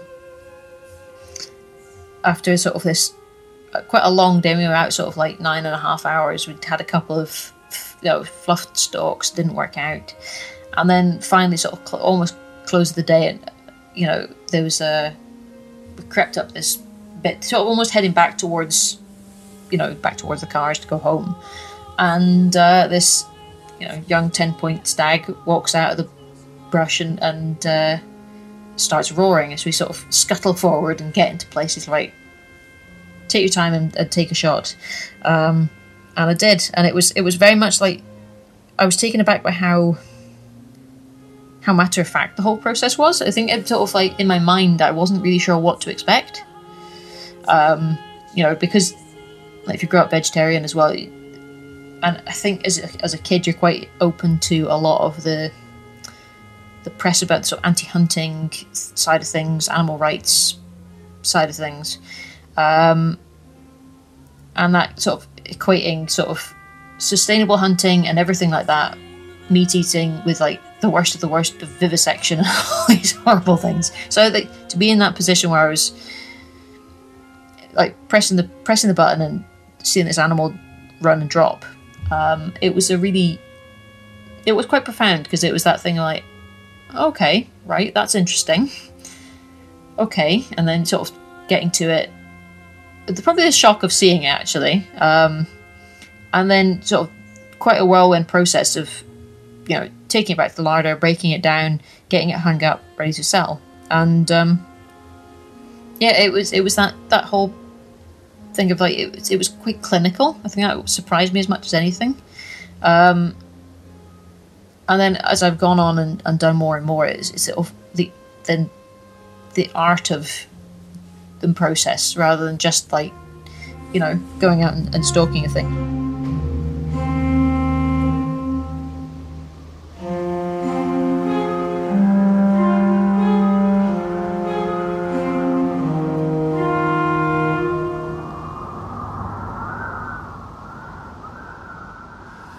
Well, very interesting to hear about that first hunt because uh, I definitely know what you mean. There and sometimes there is, um, you know, sometimes I feel like sometimes I feel I'm a very emotional guy. I'm a Pisces, but um, sometimes I feel like you're supposed to have this intense feeling, and you know, of remorse or something like that. And for sure, I've had. I've had experiences that are very disturbing, especially with like trap with trapping. Like Yeah. trapping can be pretty intense. Yeah. But there are other times where it is extremely clinical Yeah. and of course you you're so appreciative of having the meat and you're so aware that you've taken life but sometimes it is exactly like you said it's just so clinical it's just like that the thing happened it happened smoothly Mm. Yeah. there's no the creature was not it was not in any excess you know it didn't suffer have No. Mm-hmm. a long period of suffering it's just yeah, those are the clinical ones maybe are kind of the ones that go really well Yeah, I mean, I, I, clinical's the best word I've got. It's it's like it. I find Smooth. that, yeah, it's smooth. I think that, that it's when it goes right, and it's and like you know, if you set it up and, and things go well, and you're trained and you're you're confident in your abilities and all these things, and you sort of minimize the chance for things to go wrong. But it's like you sometimes have days when it's even when you've done all the things right, it just doesn't work out, and the hunt just does not work, and you know. It's those days you have to just go home, you know, because it's you just can't push it. But like you do get times when it's yeah, it just kind of flows. It's it's a really weird state. Um, it's almost like I find the thing as well like being out on the hill. You, it's very much like you can't you can't think about other stuff when you're out there. You can't you can't be sitting thinking, oh, I need to do my tax returns or you know, I need to get that done for, for work. You very much like to get in in the zone with this whole hunting experience. I mean, like I said, we don't have large predators here um, in in the UK, and it's you know all that sort of whether they would even have an impact on deer side.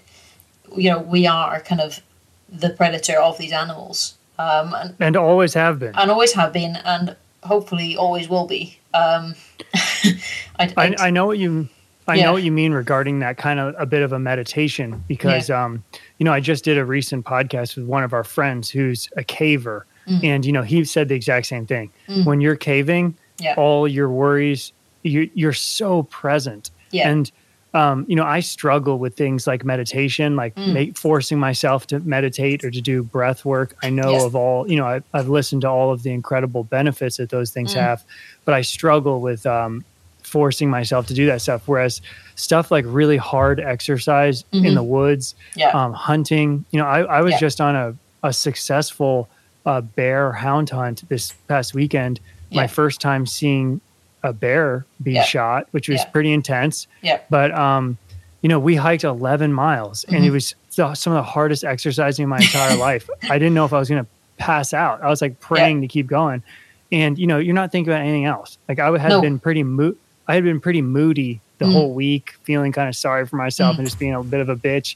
And, you know, then, you know, that day it was like, you are so present. And I think Yeah. in our modern era, I think these activities that keep us present are ex- extremely meaningful. Yes, yeah, it's such a rare opportunity to be able to be yeah to be so present in a moment. Mean, it's it's almost impossible to describe to people who haven't like done it how intense it is because I mean when you are there, like I said you just can't think about anything else. I mean, you know, you're you're tracking, you're thinking. You have to really think yourself inside the head of these animals because, like I said, I mean, when we're out, we can very often see them. So you're having to look at them, read them, think, well, okay, and if we're like say hunting males, you're you're still hunting females because they hang out with the females, and they're so much more aware than the boys. It's just the, the sad brutal fact of nature. When the when the stags are rutting, they're thinking about one thing, whereas the hinds are Yeah. still thinking about staying alive. Um, It's probably the same for humans. pretty much, I think, nine times out of ten. um, so it, it's kind of one of these. It's it's kind of one of these things. You, you really have to kind of think yourself inside the head of these animals, and at the end of the day, we're stepping into their world. You know, they're in their world twenty four seven. You know, and their their capacity to sort of pick out what changes in their landscape. You know, is is just intense, and and you have to kind of really visualize what they're thinking, what they're seeing, and try and be invisible. It's a really cool process. Um, you know, when you're actually kind of like you said, when you're doing it, and yeah, like I said, you can't kind of, I don't know, time on the hill. Even if you didn't come home with anything, is is always good head clearing space. Absolutely. There's no doubt about that. No doubt.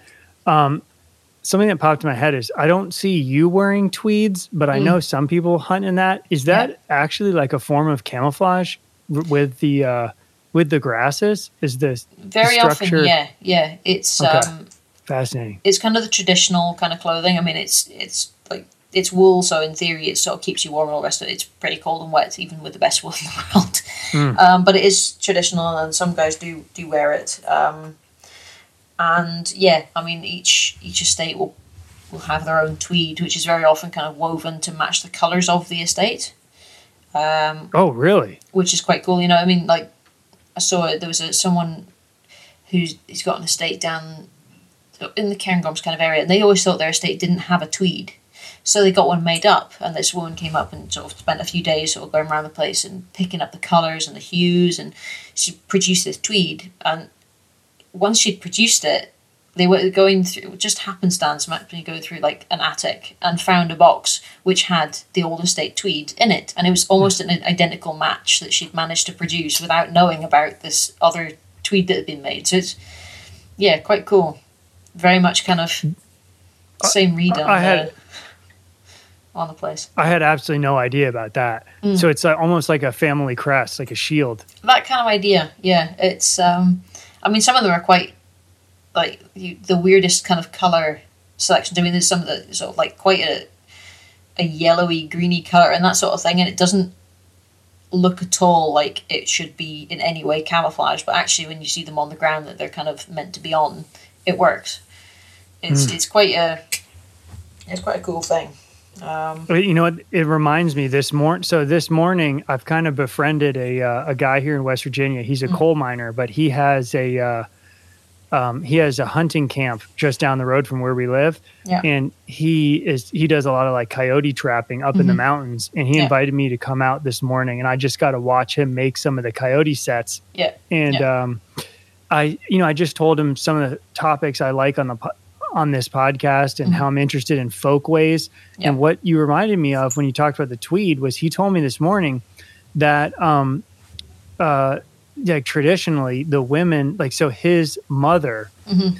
when she bakes a pie, yeah I guess you pop the the crust to let to release the hot air. I think Yeah. is what you do yeah but you you do a design and his mother does the family design that the the great great grandmother did. So when you're at like a function, Yeah. you know whose whose pie it is by this signature That's that's quite that's been kind of cut in the crust. Yeah, amazing. So you reminded me of that with like the the way we signify our tribe in a way. Like Yeah. with your tweed, Yeah. you're you're saying, "Oh, hey, look, I see that guy from a hundred yard, well, a hundred feet away." Like, oh, I know where that guy's from. I know what thing. That's that's really fascinating. Mm, mm-hmm. No, it's it's quite Um, cool. It's quite cool. And like I said, it's the fact that it's matched to the the environment of the. So it's not even like the like the tartans are kind of very much like a, a clan thing, and that's distinctive. But I think the tweed is kind of a, a neat thing in itself that it's. Yeah, it matches very much matches the kind of the environment that that person's working in. And that's quite a neat neat touch. Are there any other cultural things that I might be unaware of that might be fascinating to an American audience? Oh God! Like you- uh, The tweed, you said the blood on the face. yeah, Um, uh, you know, you talked about non-hunting related, but um, using the sod briquettes for heating the home. I mean, all of that stuff I think is extremely fascinating. yeah, Um, well, Yeah. this is a bit of a stretch and might not be your interests, but you know, I love mythology. yeah. I love um, religion, and and you know, not that I'm very, not that I'm like academically trained in these things. I just, as an amateur, I try Yeah. to read about them and find connections. Um, well, so one thing I've been thinking about coming into this conversation, reading some of your blog, following you on Instagram, yeah. is um, and I mentioned this on one of my former podcasts. There, there's this like Joseph Campbell, if you know who he is. He's a comparative mythologist. Um, it's either him or Carl Jung, the psychologist. They had this idea to know what myth that you're living in, Yeah. so that you know like some of the some of the the things that will happen in your life, some of the obstacles, mm-hmm. the archetypal ob- obstacles. So thinking about you, you know, Yeah. you know, I might be projecting my own kind of like romantic ideas, but you know, I- it's like I feel like you're like this follower of Diana or of mm-hmm. Artemis, you know, mm-hmm.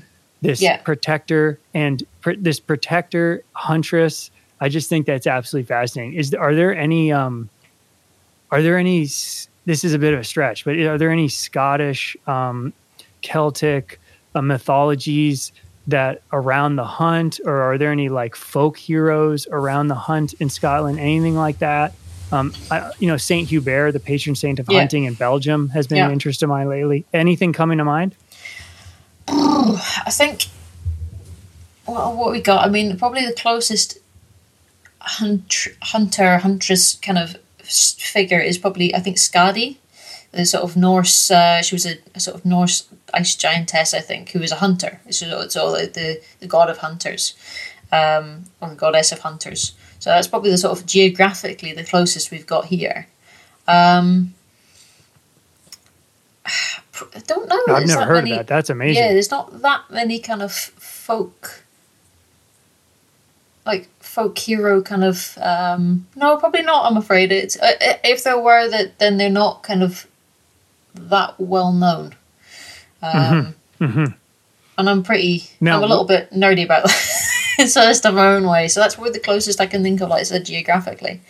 Um, there have been Now, hunters. I mean, there's always hunters in s- like Scotland. I think in the Highlands in particular, in a UK context, it's probably one of the last kind of reserves where most people know somebody who hunts or stalks or you know has a has a gun in the house, so to speak. Um, whereas like for most people in the UK, it's it's a really s- small proportion. You know, of the 65 million people, it's like 0.001% of the population go have a hunting license. You know, it's Okay, It's- that's extremely fascinating. So It's a- a where you portion. where you are, so in your particular little region, Mm. It's totally normal. Hunting is totally acceptable and totally normal. Yeah, I mean, it's kind of one of those things, you know, you sort of go to the doctors and they say, you know, you try and find out your career or whatever, and uh, and you say, oh, yeah, deer stalker, and they're kind of like, all right, cool. You know, it's not like kind of like, it's not a weird thing. Or, you know, if you go to the, you go to the store and you've got sort of like hill boots and, you know, sort of, yeah, there's a sort of uniform of like the deer hunter kind of uniform, and if you go to the shop wearing that, it's not like anybody kind of raises an eyebrow at it. Whereas like, I think if you're sort of further down south, going to the shop like that, you know, it, it would be calling the police on you. it's a bit of a, Oh yeah. you know, Well, same here. yeah. so it's it's kind of a yeah, we're quite lucky really being here. It's a bit people are that bit more in touch with it. You know, they like having venison. You know, and hmm.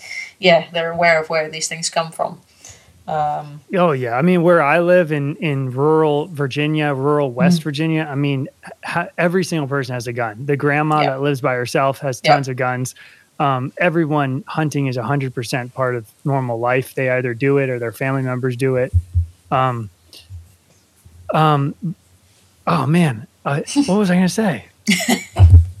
do you do you have ferrets? I saw in one of your photographs. You yeah, I've got a couple of ferrets. Yeah, Wow. Yep. two Um, ferrets and three dogs.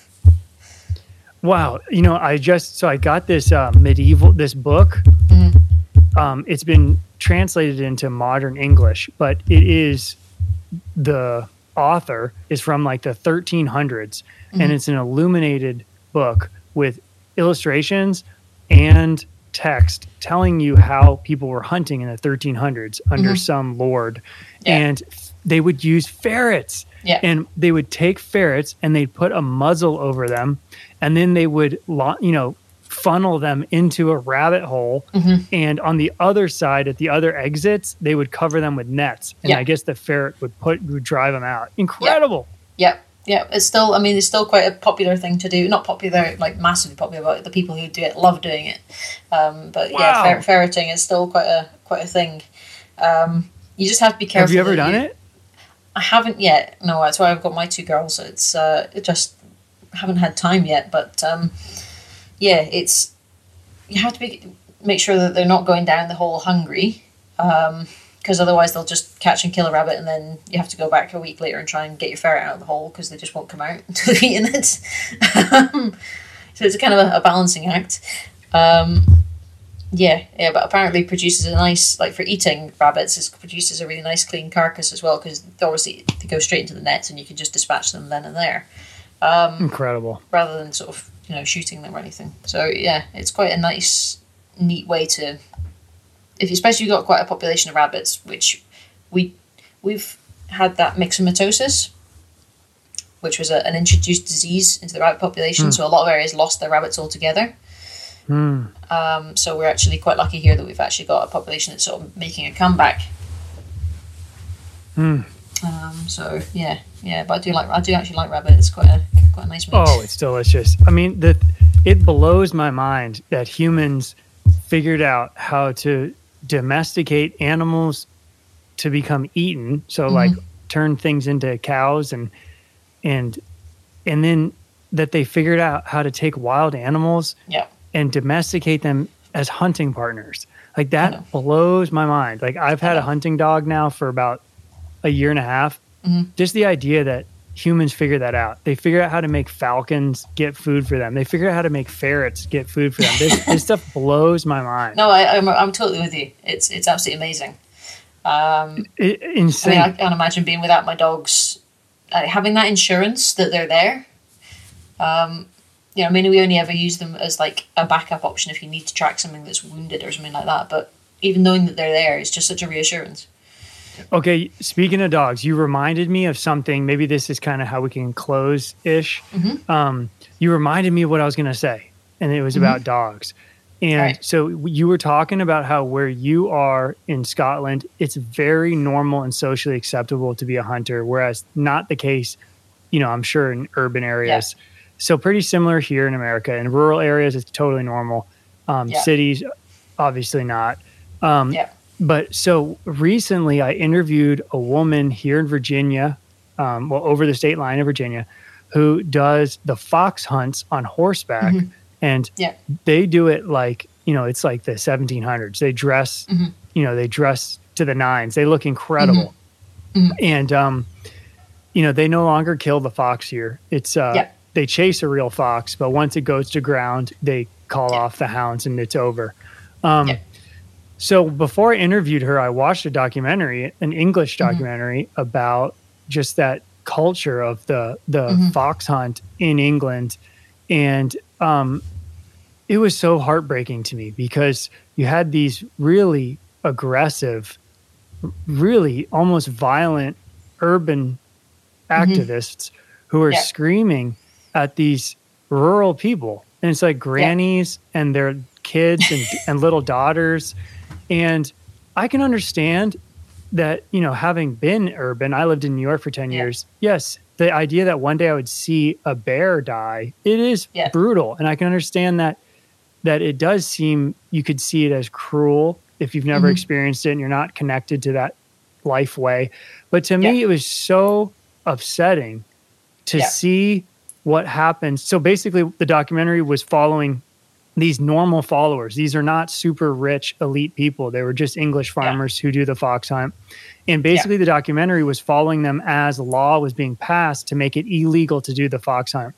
And Yeah. seeing through the documentary, just when you take culture from people, Mm. when you rob people of culture, Yeah. they become like soulless. You take this, you've to- taken the soul away from people, and it is like Yes. a horrifying thing to see. And No, you know, totally. obviously, empires throughout history, one of their tactics is you take away the culture of people. To see it in a documentary, it's Yeah. so heartbreaking. So, I mean, it, Oh, I'm just so happy that uh, where you are, these Mm-hmm. kind of ancient ways are still preserved. The culture are, is I mean, preserved. To, to a certain extent. I mean, like with the fox hunting, I mean, we've got like the the mounted hunts, the, the ones on horseback are, are typical for down south. Whereas up here, we've got um, what we call footpacks. So you'll have a guy will have a kennel of of foxhounds, um, and will, you know, like say all the estates in our area, all the landowners in our area will pay a fee every year, a subscription, and this guy will come along and you know, with his with his hounds and hunt through all the woodlands, um, and all the people who pay into that sort of club will come along, take shotguns, rifles, whatever, you know, and, and go out and station around so that if a fox breaks cover, then it can be shot. Um, and um, what's sort of gone through Scottish government at the moment, and very much driven by that same sort of um, sort of anti-hunting line.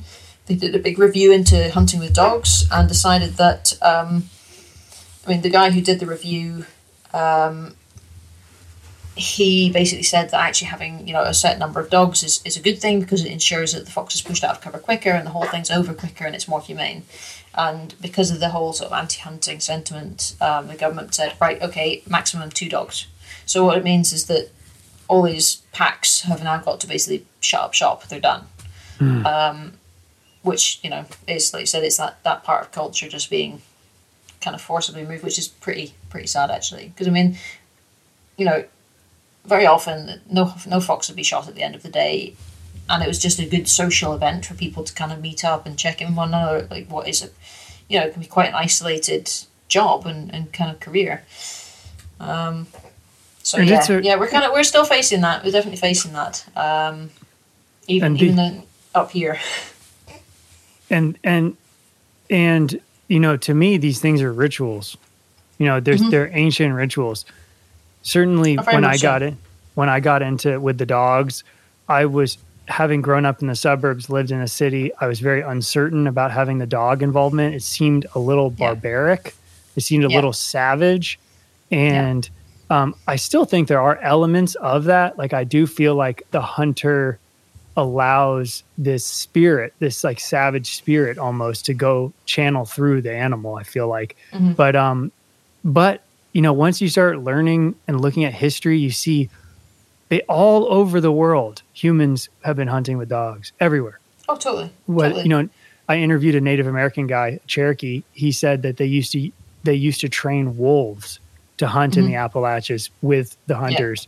You know, you just pick a place in the world and you'll see that the hunters have always had a pack of dogs with them to help. And so it's it's an kind of an ancient, and I'm sure you feel Oh, it with your dogs that bond 100% hundred percent. I mean, I you know, like I said, I, you look anywhere in the world. I mean, I follow a guy who's based over in um, in I think in Iran. You know, does sort of like horseback archery and stuff. But he's got his hunting dogs, and you know, like it's just so much part and parcel of what what you do.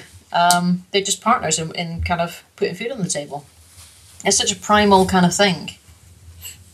A hundred percent. you know And- absolutely absolutely is and it, you know at the end of the day i mean if we're sitting there at home got the fire lit you know they've got the wee one there we've got the dogs us everybody's had their tea everybody's fed and we're all gathered around the fire and you think this scene hasn't really changed much besides you know the carpets and the sofa it's not really changed much in the last you know 100000 years Absolutely. And that is what I've been really putting a lot of effort and thinking about lately.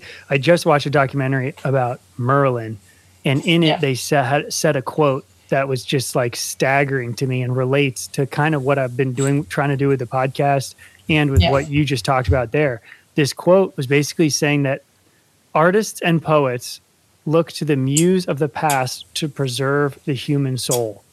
So yeah. feeling that connectedness at the hearth with the dogs you know that is something that has with your little child i mean you're that is something humans have been doing forever. And there, the, completely. that's where you find this your so, the soul the feeling of soul the groundedness on earth and what being a human is. Anyways absolutely. I guess i should probably wrap this up and let you get back to your little babe. Yeah, yeah. She's uh, she's had her tea. She's kind of needing a bit of attention now, a bit of a look at. okay she's making well- her presence. She's making her presence felt. Uh, well, that's awesome. Hello, little one. Um, would you mind just the last few minutes? Would you mind just saying like uh, people to check out your blog or on Instagram, or if they are in Scotland and they want to come for a hunt or something like that? I mean, how say a little something on that? How do people find you and reach out? Yeah. So um, I mean, I've I've got my uh, my website, which is um, wayfaringhind.com. Um, and I'm on Twitter. I think at Wayfaring Hind. I'm on Instagram, Wayfaring underscore Hind. so it's a bit of a brand kind of thing going on there. Um, and yeah, I mean, if anybody's in Scotland and wants to get in touch, just give me a shout on social media, and we can we can sort something out. I'm sure. Um, always always quite keen to meet other people and like-minded souls. Where